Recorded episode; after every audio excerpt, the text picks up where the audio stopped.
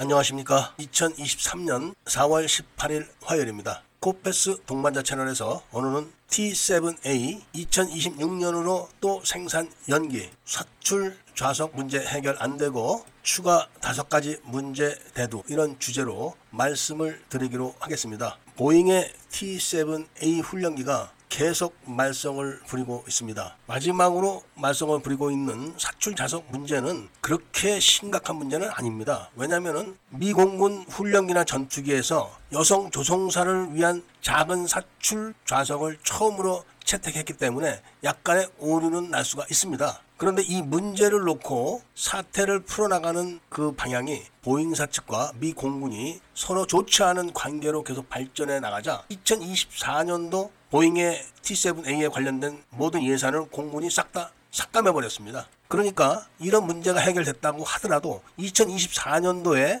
초도불에 대한 생산을 할 수가 없게 된 겁니다. 그리고 한다고 해도 결국은 예산 문제로 2025년도로 넘어가면서 전력하는 2026년도에 되는데 이게 제대로 계획대로 됐을 때 이야기다 이런 거죠. T7A가 공군과 함께 사출 좌석 시험을 하고 있을 때 사출된 좌석이 낙하산이 펴질 때 속도를 감하는 속도가 빨라가지고 조종사의 목에 문제가 생기거나 뇌진탕을 당할 우려가 높다 이렇게 판정을 받은 겁니다. 그렇게 되니까 보잉사에서는 미 공군에서 마네킹의 자세를 잘못 잡아놓은 게 아니냐 이렇게 주장을 하고 나선 겁니다. 여기에 공군은 말할 수 없는 분노를 느꼈던 거죠. 그 결과가 일단 시제기로 만든 훈련기 두 대의 조종사 탑승을 금지해가지고 조종사가 시험하지 못하게 조치를 취해놓은 겁니다. 여기서 말하는 조종사는 미 공군 조종사기 때문에 보잉이 자체적으로 조종사를 선발해서 비행을 할 수는 있겠지만 공군은 인정해주지 않겠죠. 이런 상태로 발전을 하고 공군에서는 2024년도에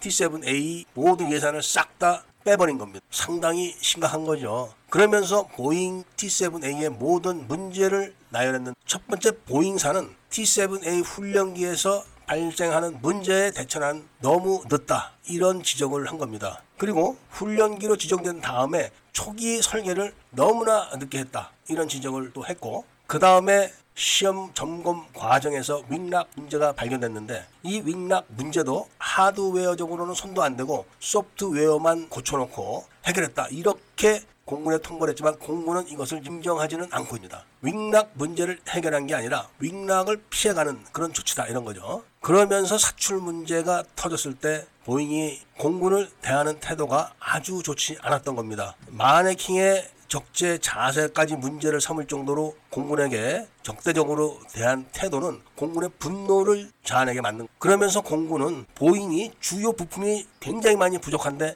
과연 양산할 수 있느냐 이런 문제까지 지적을 하고 나섰습니다. 그런데 T7A의 1차 납품 수량이 94대인데 이게 한 번에 되는 게 아니라 1년에 몇 대씩 몇 대씩 이렇게 해서 5년간 되는 겁니다. 이 전체가 뒤로 delay가 되는 바람에 기존에 지금 사용하고 있는 T38 훈련기를 다시 보강을 하거나 수명 연장을 해주거나 이런 돈이 계속 들어가야 되는 겁니다. 여기서 굉장히 좀 화가 나 있는 이런 잡음이 계속 나기 때문에 결국 미 해군 훈련기 응찰에서는 T7A는 응찰이 가능할지가 문제시되고 있는 정도라고 합니다. 미 해군의 훈련기의 기본적인 사항은 초음속 훈련기여야 되는데 이 조항을 그대로 놔두게 되면은 록마의 T50A가 그대로 혼자서 응찰할 수뿐이 없기 때문에 이 조항을 뺐습니다. 그래서 T7A와 M346도 참가를 하는 걸로 알려지고 있는데 여기서 T7A가 탈락돼 버리면은 그냥 T50A가 해군 훈련기로 지정되는 것은 불보듯 뻔한 겁니다. 그런데다가 공군이 시급하게 요청하고 있는 전술 훈련기는